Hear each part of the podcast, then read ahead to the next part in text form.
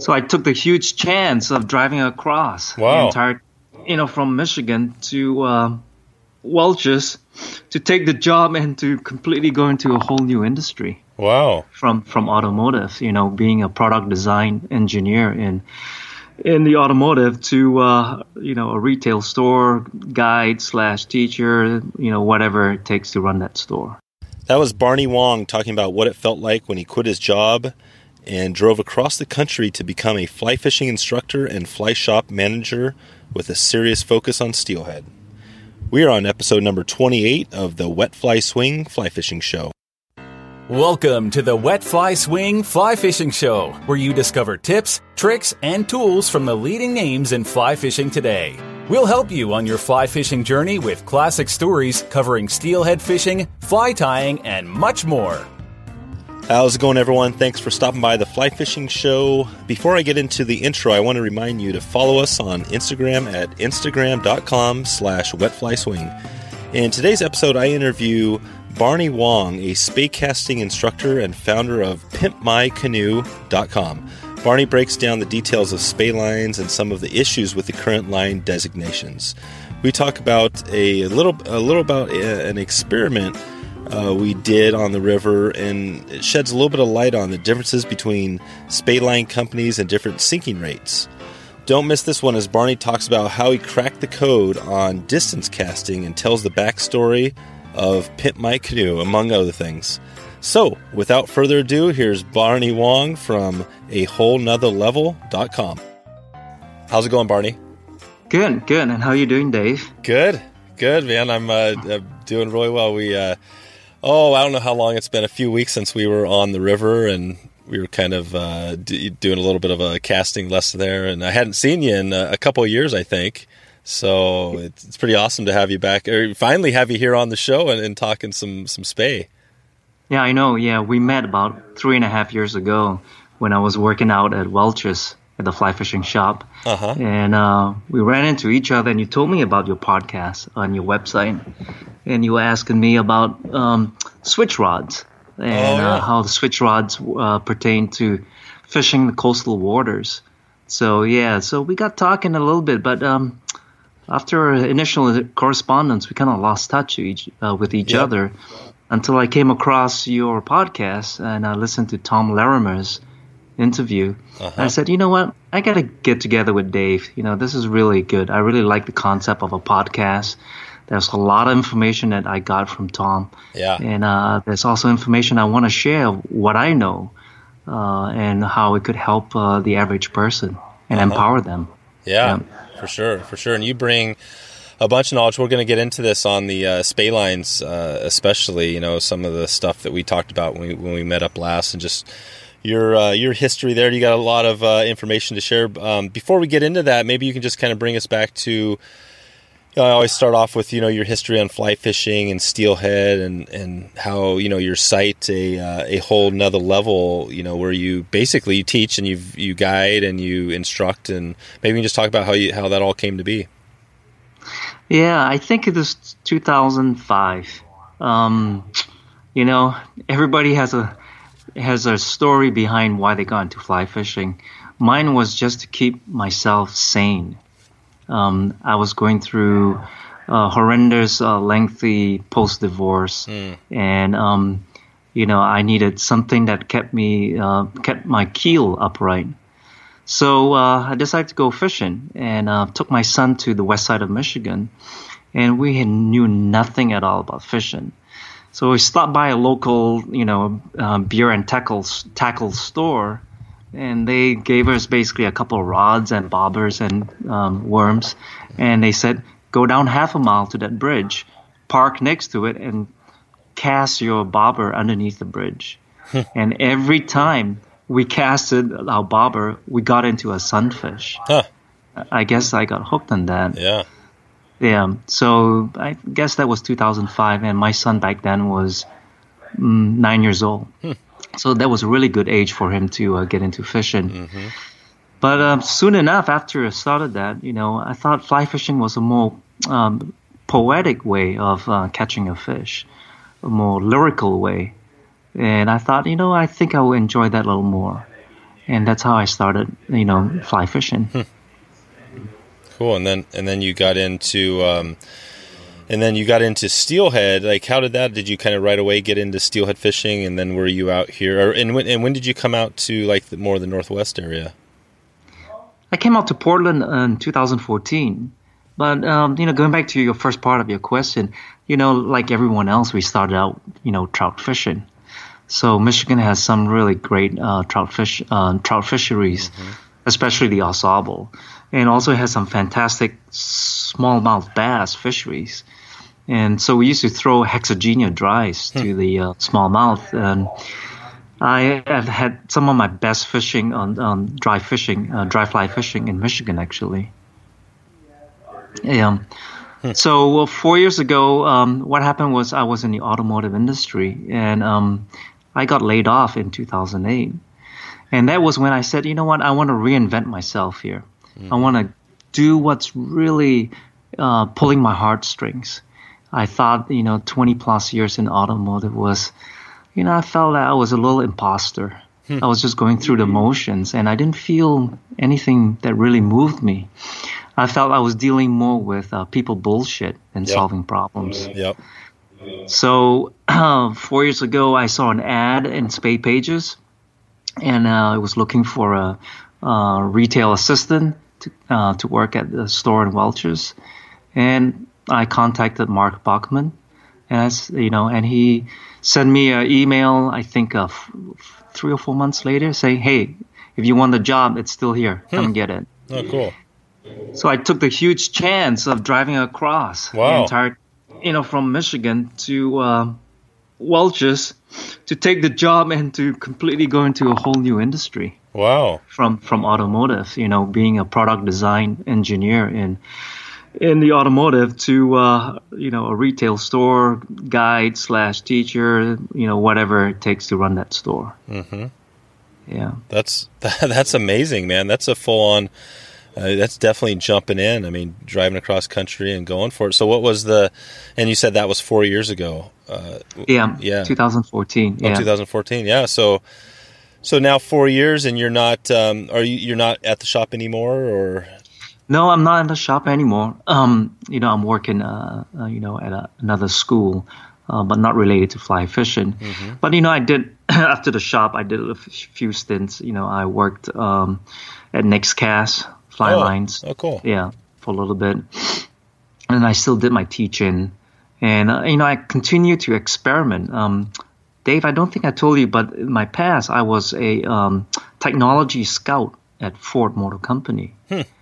So I would seek out new innovations and I would try to bring them while in incubation stage into uh, Ford Motor Company mm-hmm. and mature them so that they became commercial and marketable um, um, attributes that could, you know, mm-hmm. that goes into the car. Um, just a side story, you know, those, you know, in minivans, you have those uh, um, drop down um, screens that kids would watch. Oh yeah, the, videos. Yeah, the, yep. yeah, yeah. I was there in nineteen. Um, let's see. Um, let's see, 1990, 1993 in uh, Las Vegas when I first saw them, and I and I mentioned it to uh, my uh, superiors at Ford that we got to get on board on this. Hmm. And um, you know, Ford being as conservative as it was, did not jump on it. And soon enough, they had to play catch up. Yep. Because everybody jumped on it. Oh yeah, it's huge. They're still they yeah. still are big, right? I mean, it, it, maybe I don't know if I yeah probably all the minivans come with them standard now. Yeah, absolutely, absolutely. Yeah. Yeah. Oh, that's cool. Yeah. So, okay, so you're basically yeah, you, you jumped in and went forward and and you're still fully into it, and that's where you know on you know like the spey lines, you know where we were talking and we ran a little experiment we could talk about a little bit later on uh, that yeah. day we we met, but maybe you could just start us off talking a little bit about like you know, I mean, with spey lines, you know, and for for those, there's going to be some people here that are new to it that don't understand. But I mean, this would be more for what we're going to get into. Some of this is more for people that are that know all about spay lines and maybe kind of the upper level stuff. But um, you know what? Because there's a lot. I mean, there's Rio. There's, I mean, there's a ton of companies out there, like you said, Nexcasters that have great, you know, lots of spey lines. So, what do you think? is missing? I mean, do you, do you think there's some stuff missing there with you know on the lines of these companies, or or what do you think you know you can contribute or describe? Because I know we talked a little bit about that. Like, you think that some of the lines maybe aren't all created equal. Yeah, um, yeah. As you know, as we experienced, you and I experienced a month ago on the river, we held four different lines, uh, different uh, lines um, sink speed, and we found that the fastest rated one s- sunk the slowest. Um, so there was this misconception about um, uh, weight, uh, total uh, weight of the line, and also the uh, sink rate that they published for each line. Um, I guess a little story here is that my discovery was when AFS, uh, Rio came out with the AFS uh, dual sink. Do you remember that? This was like I think 2008. Yeah, yeah, yeah, kind of. yeah, I was. Yep. I mean, I've Yeah. I haven't been totally tied into the spey game. I mean, I've been doing it for a while, but not as in depth as, as some people for sure. But yeah, I, I know what you're talking Yeah. about. So what happened was uh, I I got a uh, I think I I bought a six seven, and it was based on the total uh, grain weight. I think it's maybe 460 or uh, 420. I can't remember.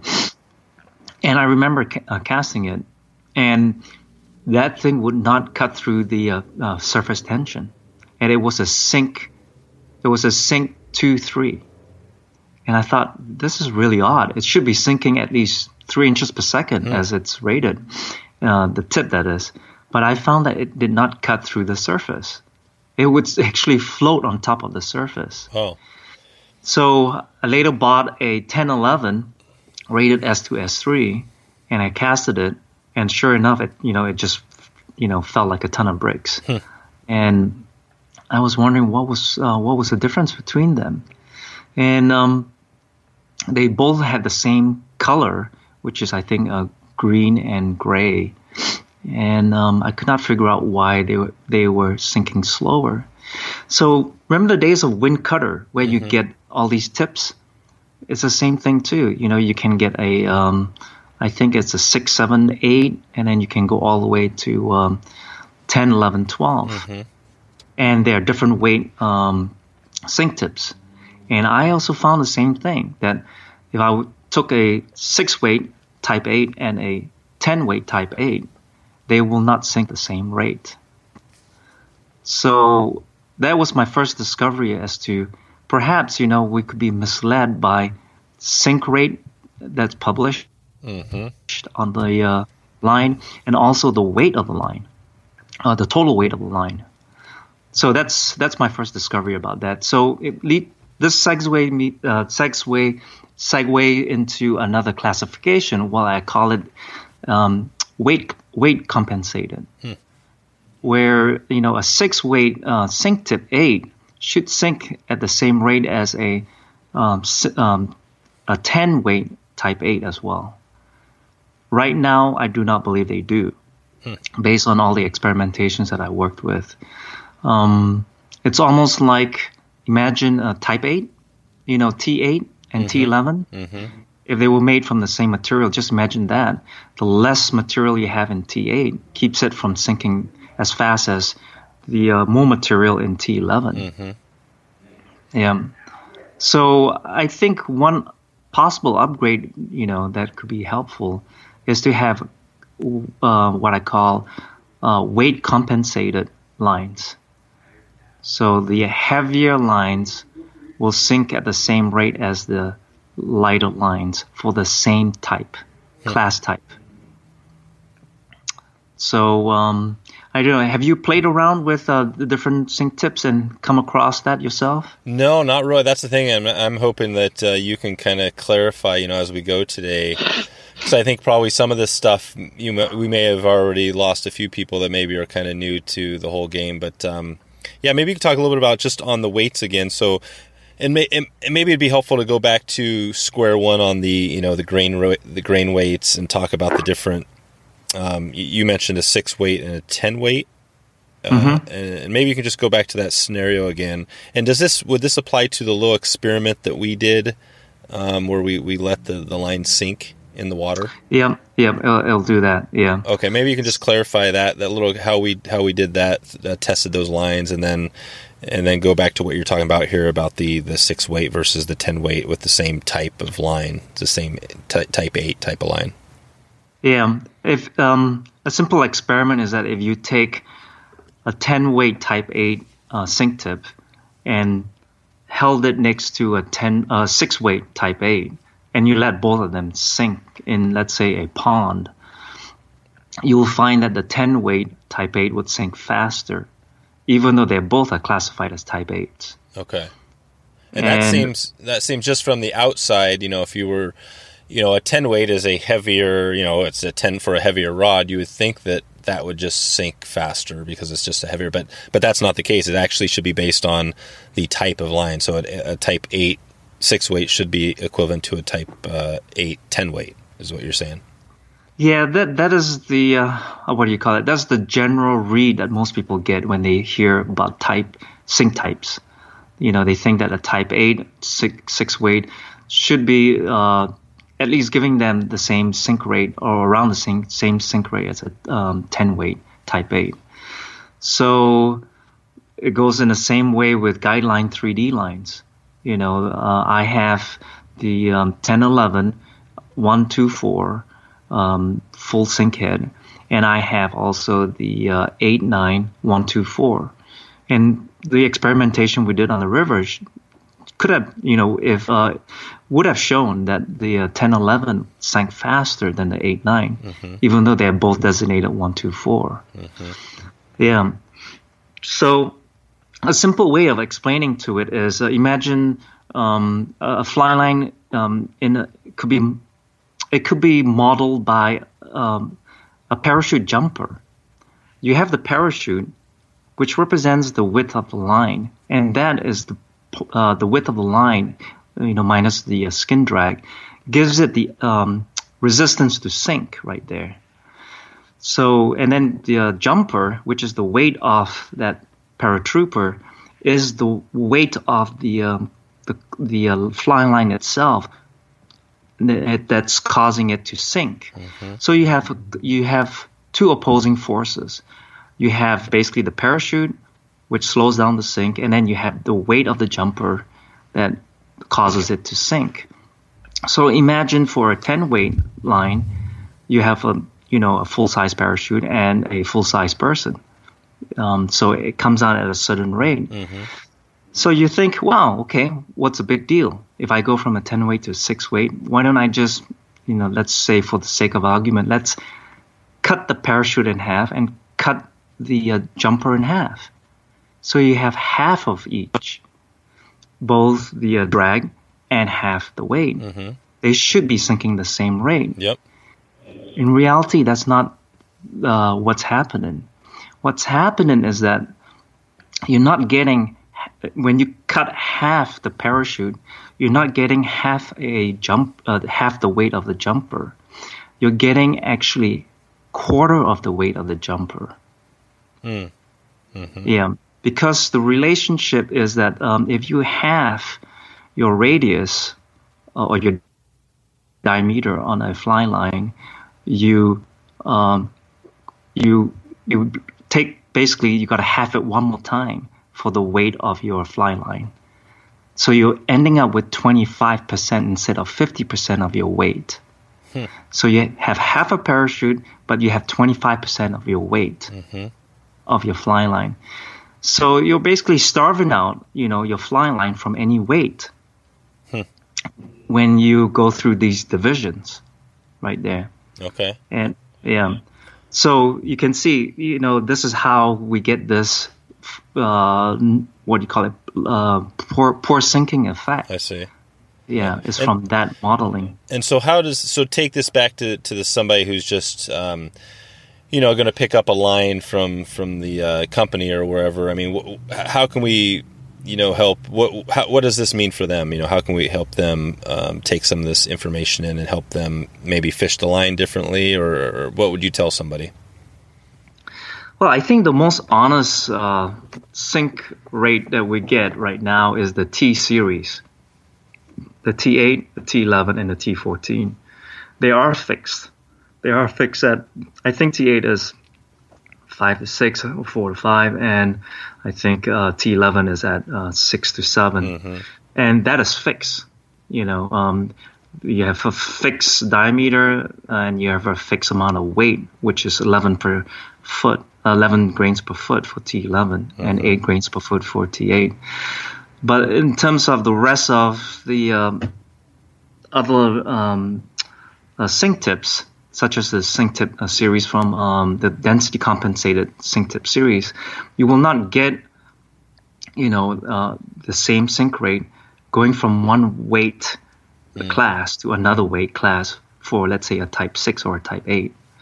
So just keep that in mind. In fact, I remember calling Rio once, and the person I talked to, uh, I don't know, in the in a momentary lapse of uh, consciousness, he just told me that yeah, the, the heavier the, the heavier the class weight, the faster it should sink. Mm-hmm. Yeah, Hmm. and um, so that's a thing to keep in mind. Um, I'll give you an example. I was on a Cowlitz on uh, Monday fishing, and I was fishing with SA's uh, S2, S4 textured uh, um, sink tip. I hung up on a uh, the bottom of a log. In fact, it was hung up so bad that my head broke off Oh, from the running line, Yep. and I had to get a jet boat and extract it. Finally, you know, good thing that I could find it. Um, Then I went back and fished it with a eight weight Type Eight sink tip from Rio. Didn't even touch the log. Hmm. So here you are with a S2, S4 SA that you know got so badly tangled that it broke off from my running line, and then you have this Rio Type 8 that didn't even touch the log at all. You know, so numbers tend to um, I wouldn't say lie to us, but it does not tell us the story, complete story. So And I think it, yeah. Uh, So the great great equalizer would be a a what I call you know a weight compensated uh, designation. Okay, and that's something that, and maybe you can explain that, like uh, you know, versus what's out there now, having the weight compensated designation. How, how might that, you know, uh, play itself out? So let's say the uh, 10 weight Type 8 that we talked about sank at probably six inches per second. The uh, the Type 8 in uh, the uh, in, in in the six weight probably would sink about three to 4 Mm-hmm. Yeah. Should it be called something else other than a Type 8? Probably would be helpful. Yeah. You know, yeah. So probably just- call it, yeah, just call it a Type Type 4 instead of a Type 8. Gotcha. Yeah. So, so just change. Now, the- yeah, just change just change the uh, sink rate designation. That's one of them. Now, there's another way to do this. You can make them sink equally fast. The six weight actually would have to get more dense. You literally have to take the same material and you have to um, compress it even further so that you have a smaller diameter for the same weight, so it sinks faster. So that type 4, by making it a skinnier pipe, but with the same weight, you can increase it to a type 6 or to Yeah. a, a true type 8. So it becomes a true type 6 or a true type 8 um, um, sink, sink tip. The problem with that is that when you make it when you make that pipe so skinny, you actually get a very limp Yeah. sink tip Yep. that is not very helpful in turnover. Right. In turnover, it could cause a lot of unruliness in the uh, in in just the casting and the turnover of the fly. And maybe even the potentially the swing of the fly too. Yeah, it could. Yeah, yeah. Th- There's a term I call steerability. You know, unable to just get all the parts of the line to line up in the way you want to. Mm-hmm. Yeah. So you affect steerability of the entire head or the line system. Yeah. So that's one way of doing that. Another way of doing that is on the other end is the heavier class um, just fatten up their piping for the same weight, and this way it slows it down. Oh, there you Yeah. go. Yeah. Okay. So there's a few Yeah. things. Uh, few things that uh, that you know they might be able to do to adjust things. I mean, have you Yeah. done? I mean, wh- what have you done? Uh, have you continued to make your own lines, or how have you come up with this, solving this problem? Yeah, I, I pretty much um, recognize this problem, and um, I I tend to um, I tend to throw a lot of 3D heads, and I recognize that 3D heads gonna sink differently for different class weights, um, and I pick accordingly. So if I need to penetrate a little deeper, you know, I'll go with a deeper. Uh, uh, with a deeper, um, with a faster sinking head, I would usually go with a heavier class weight uh, it kind of it's hard to do you know to calibrate your uh, your tips for yourself you almost got to fish it and try it out and Yeah. then you get a feel yep this is going to be a very this is going to cut through or this is just going to stay on top Th- That's what I was going to say. I um, I had uh, we were talking to Tim Rawlins on from uh, LinespeedJedi.com uh, in episode 27, and he was talking. I mean, he made the good point, and I think he had a company he mentioned um, or a shop that has no problem send you out a bunch of lines, and you pick the one that works the best, and then you know you, you keep the one you want. But I mean, it basically comes down to lining your rod. I mean, you gotta you gotta maybe take some time to find that right line for the for the rod, and right. I mean, that's kind of a big part of this. You know, this Yeah, discovery yeah. process. So. It's not not to say that some of these lines won't work great, but it might take you some time to find the, the, the perfect one for you. yeah that's that's definitely the different um, what i call the different sink sink rates of your tip and also how it transfer energy in turning over your fly. As i mentioned if it's too uh, limp you know uh, and unruly it makes it difficult to turn over heavier flies. Yeah. So that is the tip end. Then you got the head end of the fly line. And that also affects how it loads your rod.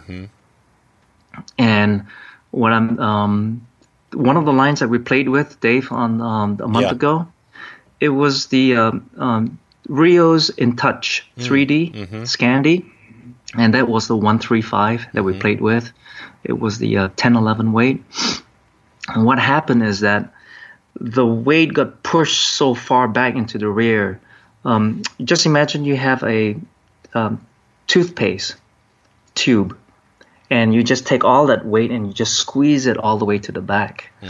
And what I'm finding that um, the designs lately they've been pushing a lot of weight to make it what I call rear uh, rear end centric. It makes it a lot easier to cast, by the way, Yep. Dave. Yep. It really does because you you can get sloppy in your technique, and most of your weight is hanging around your tip uh, when you're ready to fire your forward cast. So you it makes it easier to cast. Yeah, right. Yep. But what happens is that, you uh, rob Peter to pay Paul, and what you're robbing is you're robbing mass from the front taper, hmm. which affects your sink rate. Mm-hmm. So you get a good casting line, but you may not get the sink rate that you need. Hmm. You might it might sink much less.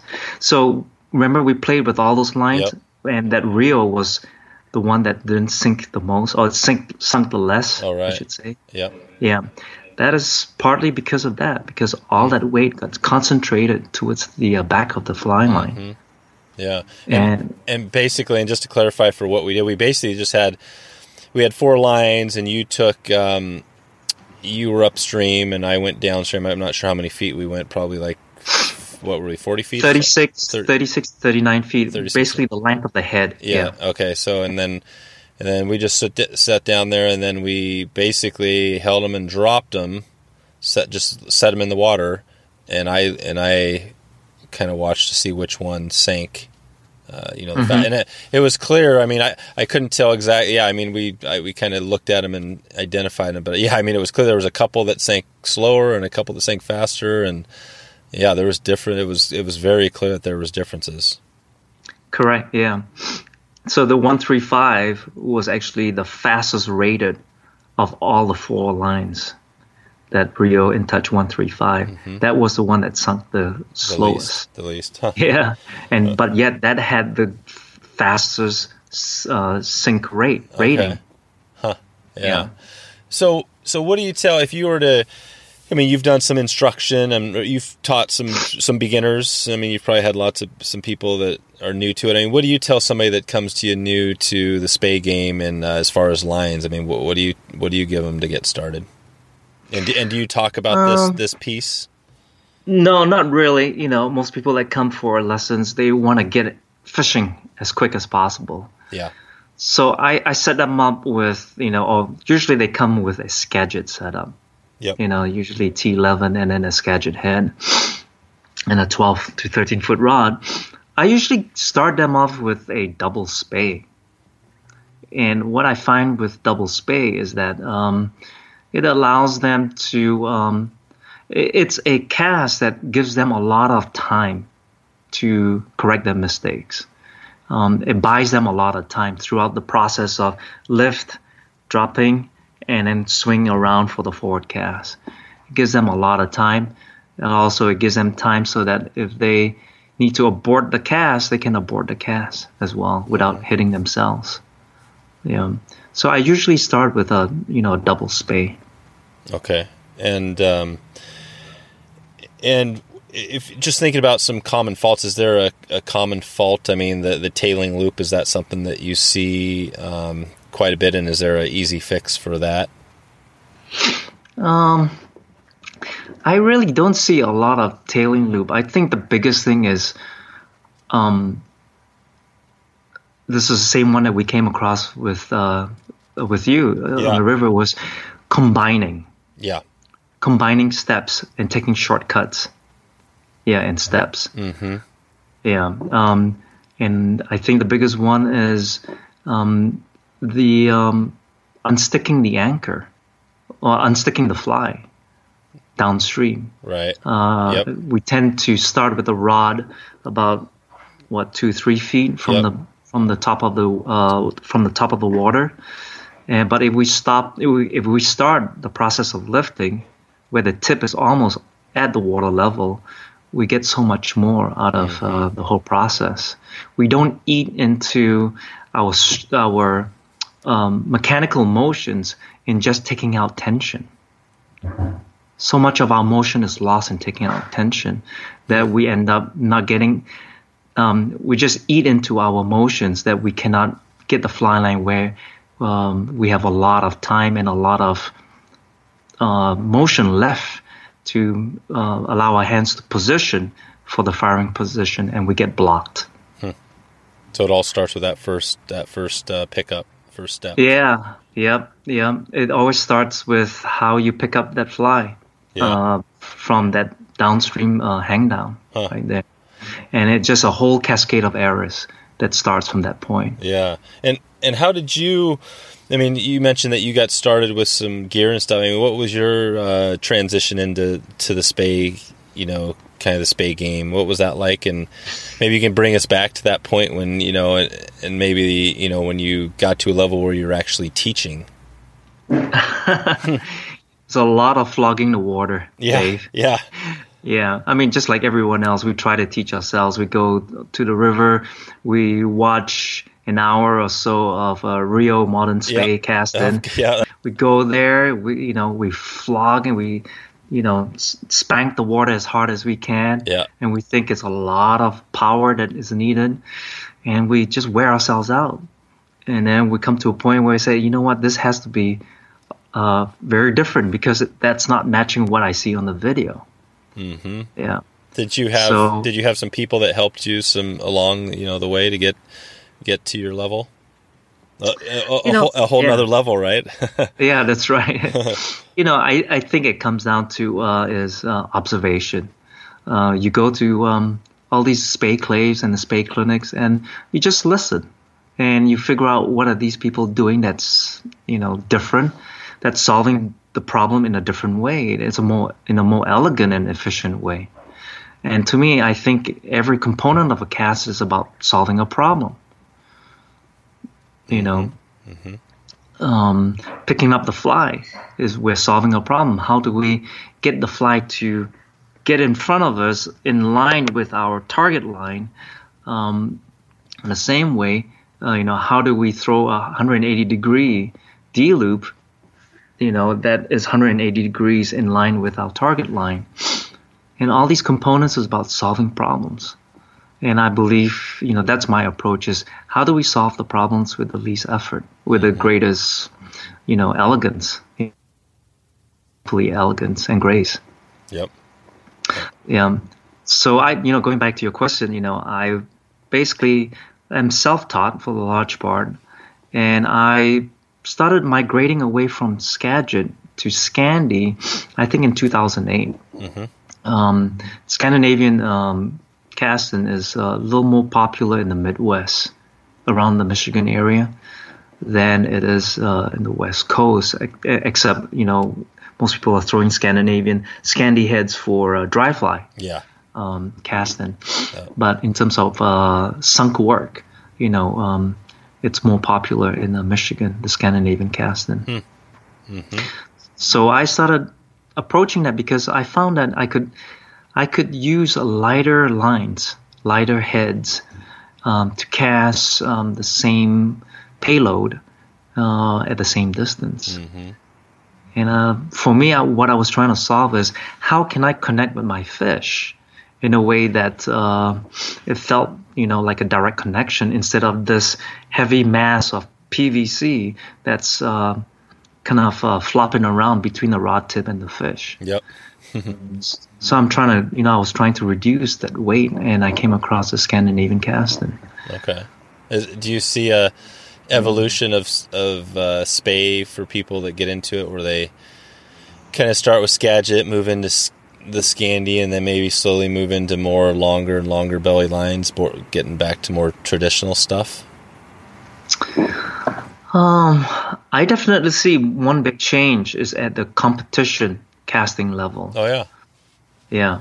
Uh, what I'm seeing is that uh, the fly, the competition lines, are starting to become more weight towards the back and starving out the front taper mm-hmm. a little mm-hmm. bit.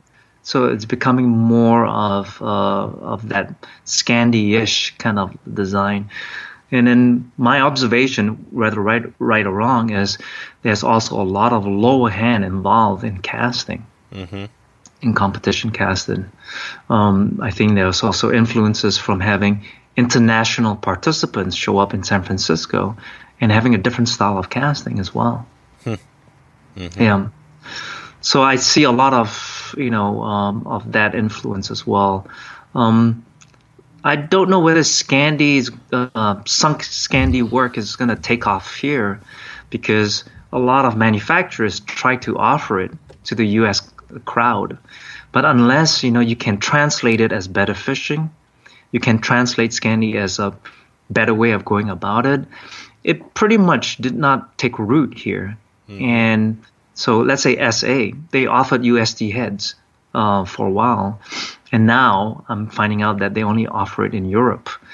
So, you know, in, uh, when I was working at the store, you know, you could get it four years ago. Now, oh. yeah, you could get it, but you know, it's not something that people carry. Mm-hmm. Yeah. Mm-hmm. So you have to basically get SA to to get out from the inventory and send it as a special order. I see. Okay. Yeah. So, um, so yeah, so what is your you know talking about rivers and maybe a, a little more fishing here? What what do you uh, consider? Sound you were up in Washington a little bit. Do you fish? Uh, do you have a home river that you call your home, or do you just kind of fish all the all the rivers around the uh, kind of the northwest? Yeah, I think uh, you know coming from Michigan, this place is a treat. Yeah. I have to tell you that. Yeah, um, you got the Sandy, you know, you got the Cowlitz, you got the the Deschutes, you got the Clack you know, uh, the Clackamas. Yeah. So, and then you've got the coastal rivers. Yeah. So it's all adventure for me. It's all about getting out. Um, let's see. I was on the Cowlitz with two other buddies. They were long line casters. In fact, one of them, you know, was second place at the senior competition for the hmm. uh, tournament casting. Hmm. And we just love throwing out lines out there. Yep. And getting that fish is just a bonus, icing on the cake. Um, but the nice thing was um, we were the only ones out there other than one jet boat. Hmm. And we had the whole run to ourselves. And it's just a great feeling. You know, you feel so, uh, you do, you know, all your worries kind of evaporate away. All your petty concerns kind of get dissolved. and when you focus on that swing, it just feels um, uh, it just feels spacious inside. Mm-hmm. Nice. So uh, we I mentioned this uh, I guess before we went on there, but uh, on your website um, at uh, a whole nother level, you have some stuff on there, um, basically just some to reach you as far as you know if you want to folks want to take a lesson things like that. But you also have a thing on there called uh, pimpyourcanoe.com and i thought that was pretty uh, interesting. I i always love digging into a little bit of the background of you know some some of the guests and maybe you could uh, explain what that's all about and if that's connected to uh, you know what what that is exactly. It sounds pretty cool. I was trying to convert my 16 foot canoe into a drift boat. Oh wow. Where two people could be fishing from each end, and one person could be oaring from from the center of that uh, canoe. So after I got laid off, you know, uh, I spent a whole summer just trying to come up with a concept that would work. And after slogging for the whole summer, I made it made the whole prototype out of PVC. I said, you know what? If it's gonna work, if it's gonna work with PVC, it's gonna work with, let's say, aluminum piping. Yeah. So you know, I took my girlfriend at that time down the river, and she survived. so, so, so that's cool. So I, I came up with three designs, and uh, I uh, pursued patents behind them. Oh wow! And uh, the U.S. Patent Office uh, awarded me all No three kidding. patents. Yeah, and the funny thing was, I taught myself patent law and decided to prosecute it myself. Oh wow! Yeah. Oh, you yeah, yeah. You could yeah. you could pay uh, a few hundred bucks probably to get a Oh my God! or more. Yeah, I guess. Yeah, yeah. You know, you know the saying about lawyers, they're all thieves. You Right. know, the, the the quote I was getting was twelve thousand to like twenty thousand. Oh wow! Well, I guess Yeah. you were at a whole yeah you're a whole nother level there too. But uh, Yeah, yeah. wow, So yeah, I mean, um, the last one that I prosecuted, I had a forty-page response to overcome a rejection. huh?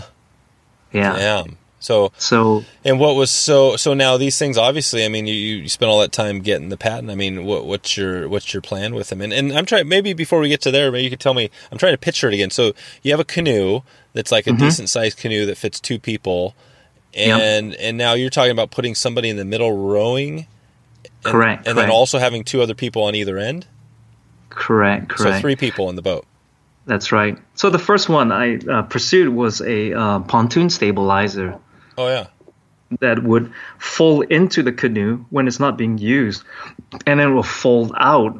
Um, let's like say four or so feet from either side, an outrigger. Yeah. So that was one of the uh, things I pursued. Um, the next one was a rowing rig that you can drop in the middle of the canoe. And the rowing rig is interesting because it has an anchor winch that's a t- uh, that's uh, connected to that rowing rig. And instead of using your back, you actually the rowing rig can be pushed forward and pulled back with your legs. So you're actually using leg power to assist you with your uh, oar oar movement. And then the last one was a um, multi-purpose uh, uh, foot uh, bracing system.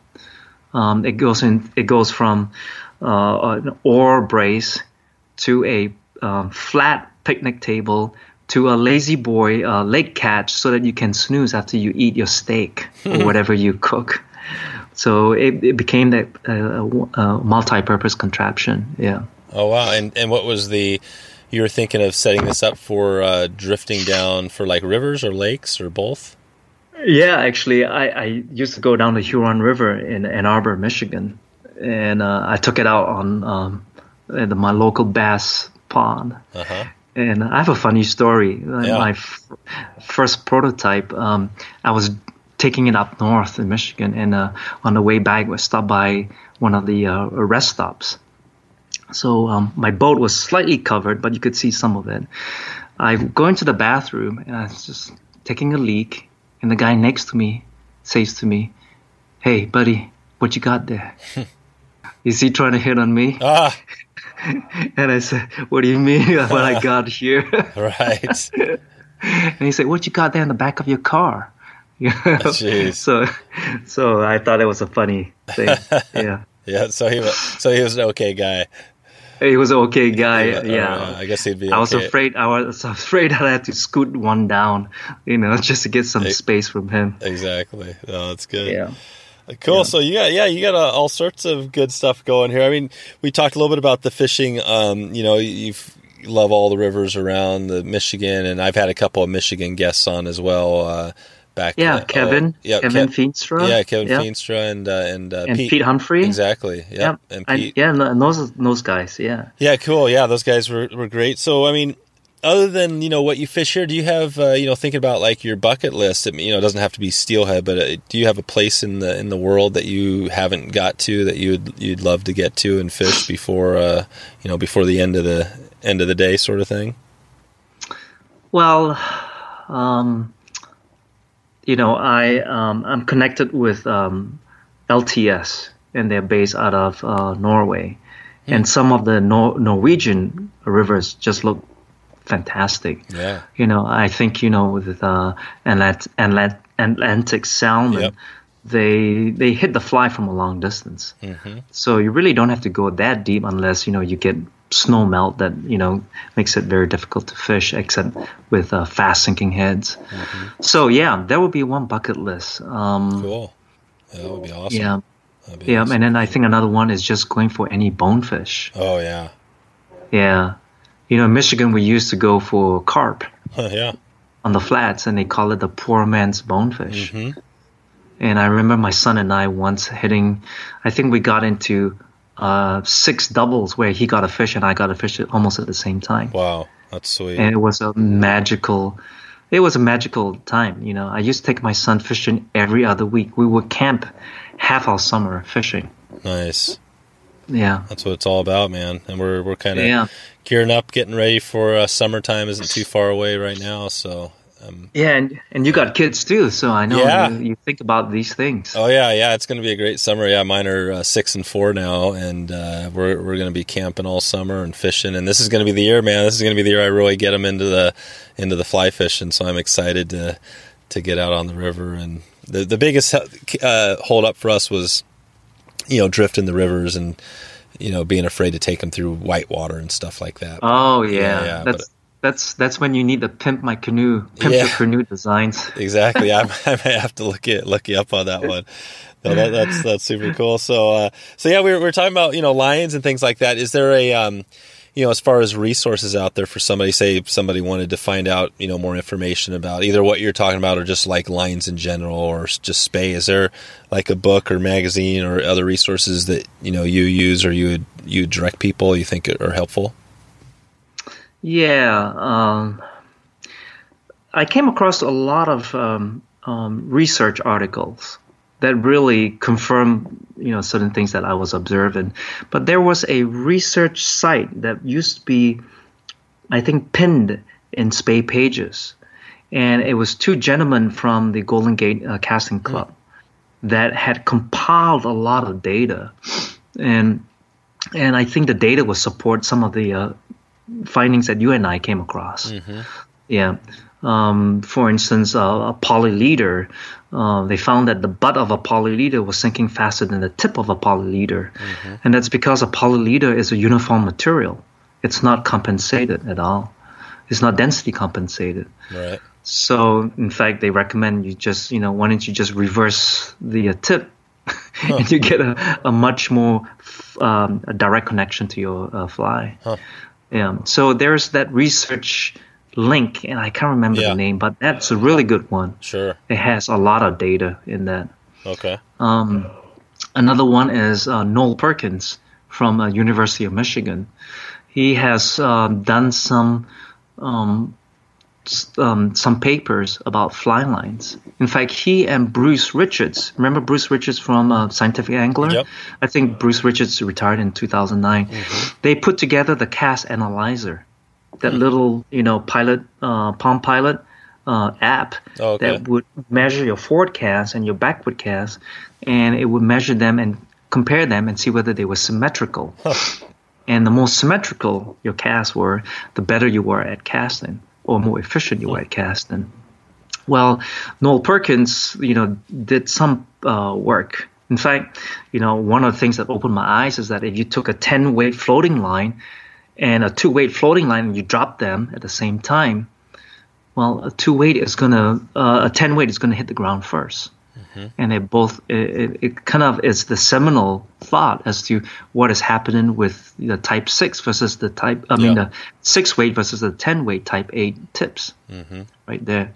So there's some seminal work that really, you know, I, I want to encourage um, uh, a person who is into spey is to really just make observations and empower yourself that, you know, um, not everything that they tell you is what it's cut out to be. Yeah. Yeah. And I think the next evolution is to demand something much more honest. You know, they have truth in lending. Well, we should have truth in, you know, sink tips, for instance. You know, give us a real rating, you know.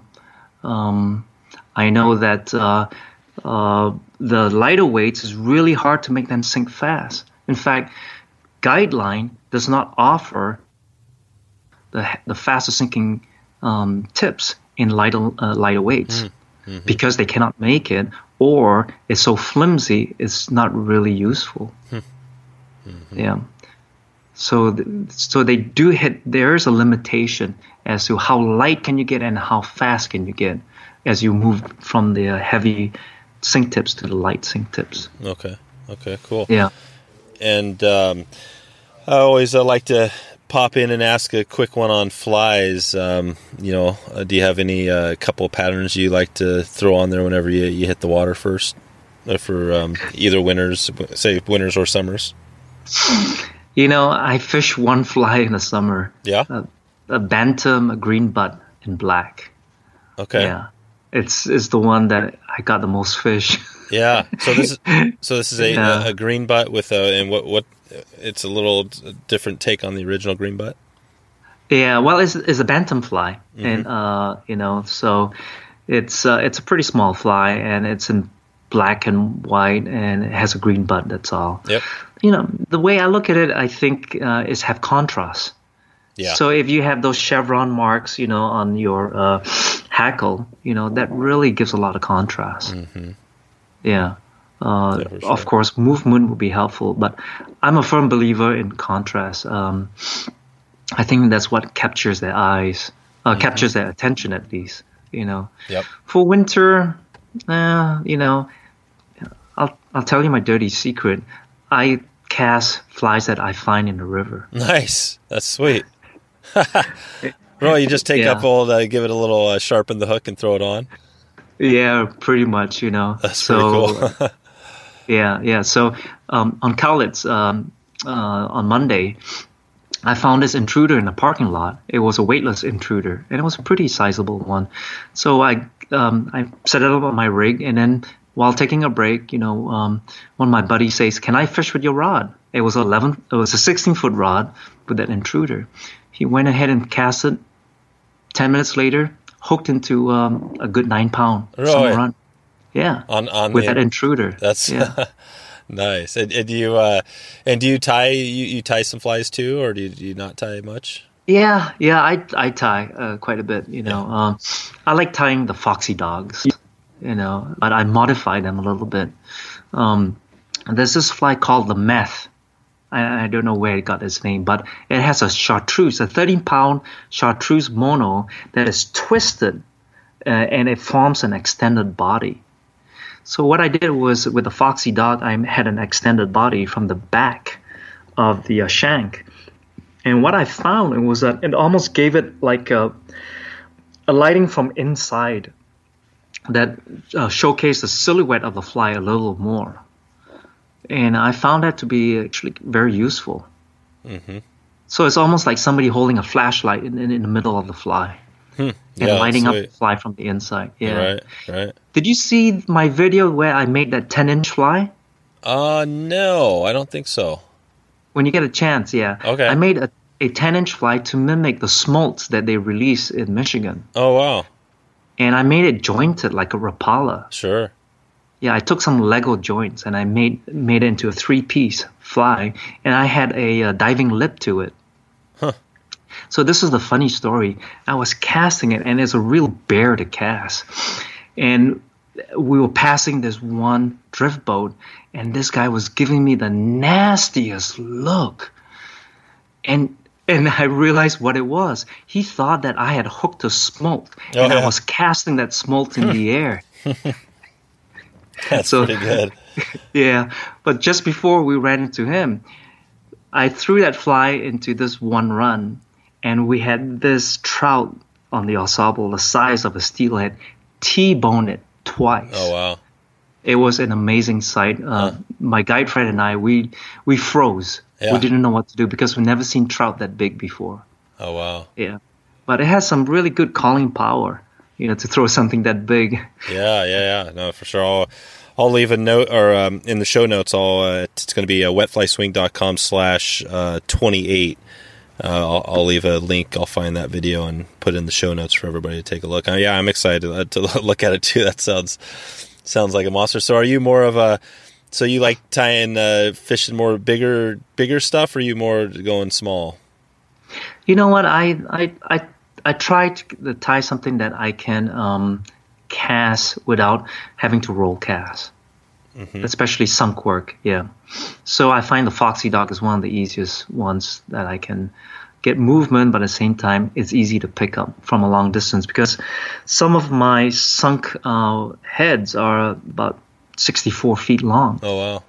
So there is a lot of distance to get that fly out of the water, and it tends to be pretty unruly when Yep. it gets that far out. Yeah. Yep. And then if I'm throwing something shorter, let's say a 36 foot or 39 foot head, then I can go with a bulkier fly and a heavier fly.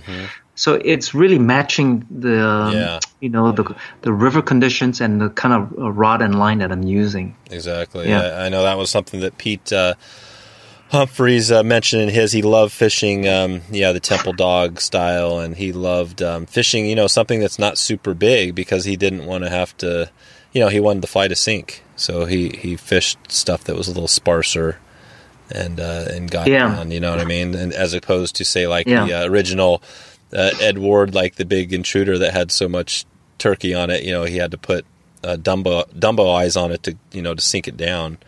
Um, that was, there's been some interesting clarifications. I think uh, Dec on uh, you know on the episode 20 mentioned uh, clarified that whole Ed Ward, you know that how he came up with that thing. and, but um, no, it's interesting, man. This is what I love. The, just hearing the history and hearing some of the stuff you're doing, it's it's really cool.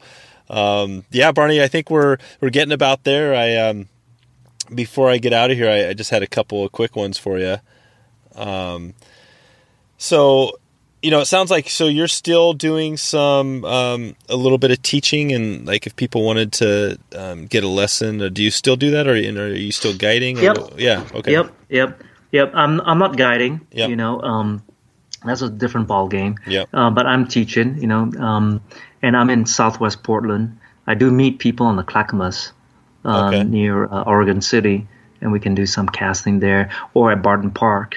Yep. Um, yeah, so you can get a hold of me at my website, and you can just see a whole bunch of things, uh, like things I have on videos, flies and casting and different stuff. Hmm. Cool, cool. And uh, and what do you have going on in the next uh, you know uh, six months to a year? Do you have any plans to launch out another uh, project or uh, build on your uh, your canoe design or you know anything else you have going? Yeah, actually, the canoe, uh, I'm about to put some hydrofoils on them. Hydrofoils. Yeah, so that you know my five horsepower. Oh yeah. This is my uh, on my canoe. That is. Yeah. Yeah. I want to I want to take it to like 25 to 30 miles per hour with the five horsepower. Then the only way you could do it is with a hydrofoil because you minimize um, what was it form drag and skin drag. And um, I can adapt one of my existing patents and modify that and file another patent to do now, that. and uh, the hydrofoil. So is that a thing that goes around like the skin of your boat, or Oh no, it's uh, it's almost like a T-bar that's connected to the to the spine of your boat, and it basically is a wing, it's an underwater wing, Oh. and it lifts the entire boat out of the water. oh yeah, hydrofoil. Yeah, yeah, totally like a Yeah, um, like yeah. uh like uh, windsurfers, I think, or Yep. have those Yeah. things. Yeah, I gotcha. Yeah. Yeah. Oh, So wow. So that's one of the things, and then the cool. next one is Um, I'm getting close to hitting 160 feet with a competition casting. Oh, awesome! Yeah, and uh, I cracked some codes as to what goes behind that, and um, and um, these are very interesting things. One of the things I came across is called over the center, and a lot of times you're moving the line where your rod tip let's say using a clock face is between 11 and 12 well that sometimes can cause your hands to be blocked if you move your line from 12 when your rod tip is at position 12 to 1 o'clock your hands are no longer blocked you actually can get into the firing position mm. a lot quicker mm-hmm. yeah so you have you actually buying yourself time mm. right there so it's about getting yourself from being jammed up and being blocked yeah. through using you know different um, phases of the rod load and the rod unloading. Hmm. Uh, you there are multiple places in the rod load and or the uh, in the rod load and unloading you could use and never get stuck with one. Uh, and and that's why I'm trying to tell people is you can only cast as much as uh, as far as you um, was it you can only cast as well as you can see your problems. So the more you can see, the more you can observe, the more you can fix it. Yep. Yep, yep, for sure. No, it's a good uh, good point to leave it off on. And yeah, I mean, Roy, it comes back down to practicing and practicing more and more, you know, and just and keep you know growing and learning. So uh, yeah, well, Barney, I think we're we're about there. I um, you know, it definitely was a a good conversation. I think um, for me, some of it was probably a little bit. Uh, you know, I, and maybe for some people out there, maybe a little bit of the upper level stuff. But I think for for those that were, um, you know, maybe at that next level, I'll bet you there's some good stuff in here and got people thinking. You know, um, so uh, so no, I appreciate you. Uh, you know, kind of giving the information there, and maybe I can catch up with you again on uh, you know, on the river, and we can do like another experiment and kind of uh, check back with uh, how things are going. And who knows? It sounds like I mean you're designing canoes. Maybe you're going to have your design your own line here soon. Actually, I do all my pretty much all the lines that I use are custom. Yeah. I take pieces from several lines and put it together to get all the attributes I'm looking for. Yeah. Okay. Okay. Yeah. yeah. So yeah, you pretty much are. Cool, man. Well, um, I guess uh, any uh, you know if people want to get in touch with you, where, where, should they? What's the best way to to connect with you? Yeah, just uh, use my website. You know, that's not a problem you know and okay. uh, even if you got a question just you know send me a, a, contact form. Okay. And i can you know i believe in empowering and and just one caveat. This is not me telling people what to do. Is i'm just sharing what i know. Yep. And it, it comes with limitations of course because i don't know everything. I'm just a student learning through and going exactly. through this as a journey. So it's all part of a journey. Yep.